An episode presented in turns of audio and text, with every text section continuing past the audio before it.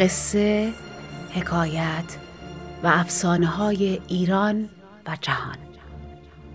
تهیه شده در کانال صداباز.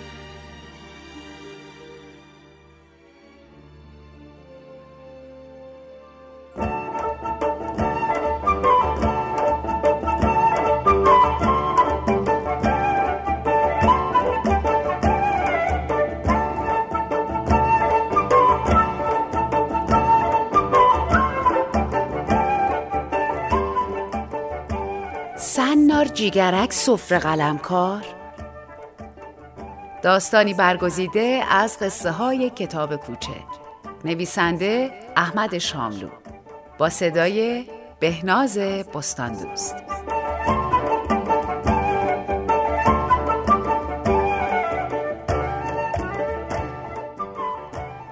یکی بود و یکی نبود، غیر از خدا هیچکی نبود.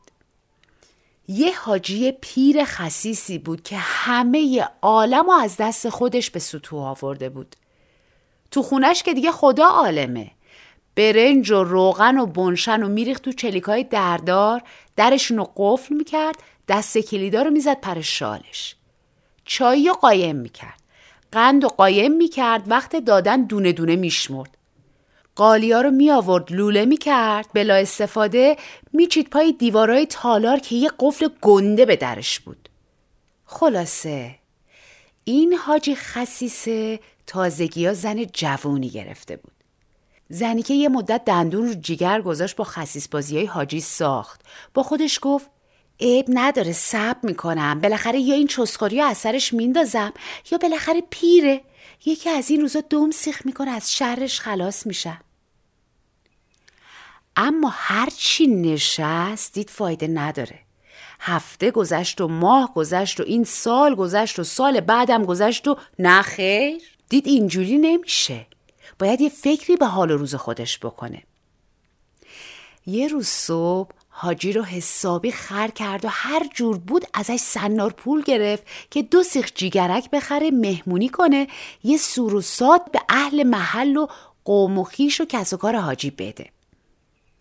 البته حاجی اولش خیلی تعجب کرد که مگه میشه با صنار جیگرک یه اردو رو مهمونی کرد. اما بعد تو دلش گفت خب لابد بیچاره هوس جیگرک به سرش زده، مهمونی رو بهونه کرده، ببینم چی کار خیال داره بکنه. صنار پولو داد و رفت حجره پیکار کاسبیش. از اون طرف بشنوین که تا حاجی پاشو از خونه گذاشت بیرون، زنی که چند تا از آپارتیای در همسایه رو خبر کرد، اومدن به کمک هم سر تا سر کوچه رو آب و جارو کردن. در انباری و قفل تالار و قفل و بندای چلیک روغن و برنج و شکست و با کمک خاله زنک ها جور به جور غذا پخت و تمام اعیان و ریش سفیدای محل رو دعوت کرد که شب برای صرف شام تشریف بیارین خونه حاجی چسخور. همم حاج و واش که یا عوضی شنیدن، یا حاجی بلایی سرش اومده، یا ما خلق اللهش تکون خورده، یا اصلا دوره آخر زمان شده. خلاصه نزدیک های عصر تمام کوچه و صحن حیاطای بیرونی و اندرونی رو فرش کردن. گله به گله آینه و چراغ گذاشتن، درای حیاط و اتاقا رو 4 تاق وا کردن. 2 تا سیخ جیگرک از جیگرکی سر کوچه خریدن، آوردن یه سیخش رو آویزون کردن به سردر حیاط، یه سیخش رو به در تالار بزرگ. وقتی که حاجی در حجرش رو تخته کرد، طبق معمول سر را یه نون سنگک گرفت و سلانه سلانه اومد طرف خونش. سر کوچهشون که رسید و اون بساط چراغون و آینه بندون رو دید، ما تنگش بدهن گفت یعنی راهو عوضی اومدم. چرا والا؟ یه خورده در و دیوار رو نگاه کرد. دو تا کوچه رفت بالا، دو تا کوچه برگشت پایین تا بالاخره برخورد به یکی از همسایه‌ها. حاج آقا اخور به خیر، بد نباشه تو خودت فرو رفتی. حاجی که داشت هول میکرد تته پته کنان پرسید همسایه میتونی درست به من حالی کنی کوچه خونه من کدومه؟ همسایه با تعجب در اومد که نکنه حالت خوب نیست حاجی، خونت همین در روبروه دیگه. حاجی که هی آب دهنش رو قورت میداد با دهن خشک به هر جون کندنی که بود گفت جان مادر تو این 100 ساله که پدر بزرگ مرحوم من این خونه رو جای طلبش مصادره کرد و پدرم و بعدش هم من توش دنیا آمدیم و زندگیمون رو کردیم، شما هیچ وقت یه همچین بساطی دیده بودی؟ همسایه هم نگاهی کرد و هاج و واج گفت راست میگی یا نه حاجی، اما خونه خودته. و حاجی تا اینو شنید قزل قرد کرد و پس افتاد. مهمونا که دیگه یواش یواش داشت سرشون وامی شد دست به هم دادن، حاجی بینوا رو بلند کردن آوردنش تو خونه. دیدن دور تا دور اتاقا همینجوری پتو تا زدن، ملافه سفید کشیدن، پشتشون پشتی چیدن، جلوشون قلیون و سیگار و آجیل و شیرینی و جور به جور گز و حلوا و پشمک و قطاب و نقل و باقلوا چیدن. زن حاجی هم چادرش رو پیچیده دور کمرش مشغول پذیرایی و بفرمایین بالا تو رو خدا تعارف نکنین خونه خودتون گفتن و زبون ریزیه. درد سرتون ندم. حاجی بیچاره رو سر دست به حال سکرات آوردن تو، بردن مثل جنازه روی مخده درازش کردن. حاجی چسخور به هر زور و بدبختی که بود لایه یه چشمشو باز کرد و خواست بپرسه صنار جیگرک سفره قلمکار، اما از اونجایی که دیگه داشت از کون نفس میکشید جماعت همینقدر شنیدن که میگه دنار دی ترک دفر تلمتر. زن حاجیم ناگهان بنا کرد گیس و کل کندن، تو سر خودش زدن، ناخون به صورتش کشیدن که الهی من فدات شم حاج آقا جون. پس واسه همین محترمین محل رو دعوت کرده بودی، میخواستی همینو بگی؟ آخه من بعد تو زندگی میخوام چیکار؟ حرومم باشه، گفتم بشه.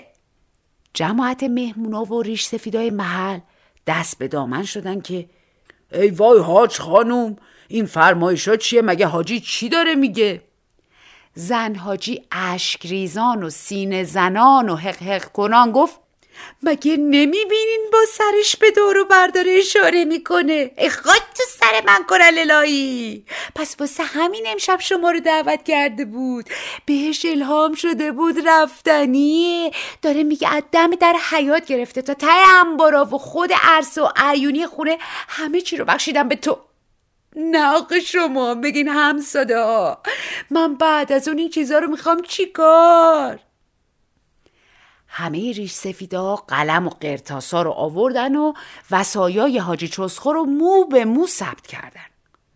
حاجی هم که حرفای زنش رو میشنید و ثبت و سیاه کردن همسایه ها رو میدید بدتر از بدتر مثل گنجیش که سر بریده و ماهی رو خاک افتاده به خودش میپیچید و نامفهومتر از اول میگفت تنرچی ترک این نمه تشته، یعنی صنار جیگرک این همه دستگاه.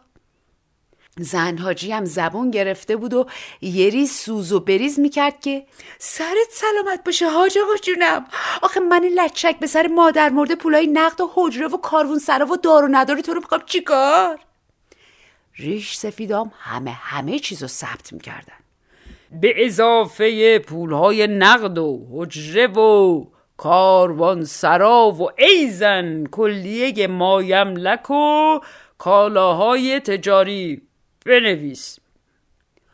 حاجی مش به زمین میزد و به خیال خودش میگفت زیر گل برم اگه همچین چیزی گفته باشم. زن حاجی هم دستاشو غرق ماش میکرد و میگفت قالیا رو دیگه نه، اقلا اونا رو بذار باشه واسه کس و کارت و برادرت، الهی درد و بلات بخوره تو سر من. میگه مخصوصا قالیا رو ثبت کنین که مبادا تو کس و کارم مدعی پیدا کنه. خب بعد از تو من خاکستر نشین بشم بیشتر به دلم میچسبه. و ریش سفیدها ثبت کردن، به خصوص قالی ها که برایش مدعی پیدا نشود. خلاصه حاجی چوزخور اون شب و به صبح نکشید و زنی که با این حقه بازی هم انتقام خودش رو گرفت، هم تمام داراییاش رو صاحب شد. همچین که اون به مراد دلش رسید، شما به مراد دلتون برسین. آمین یا رب العالمین.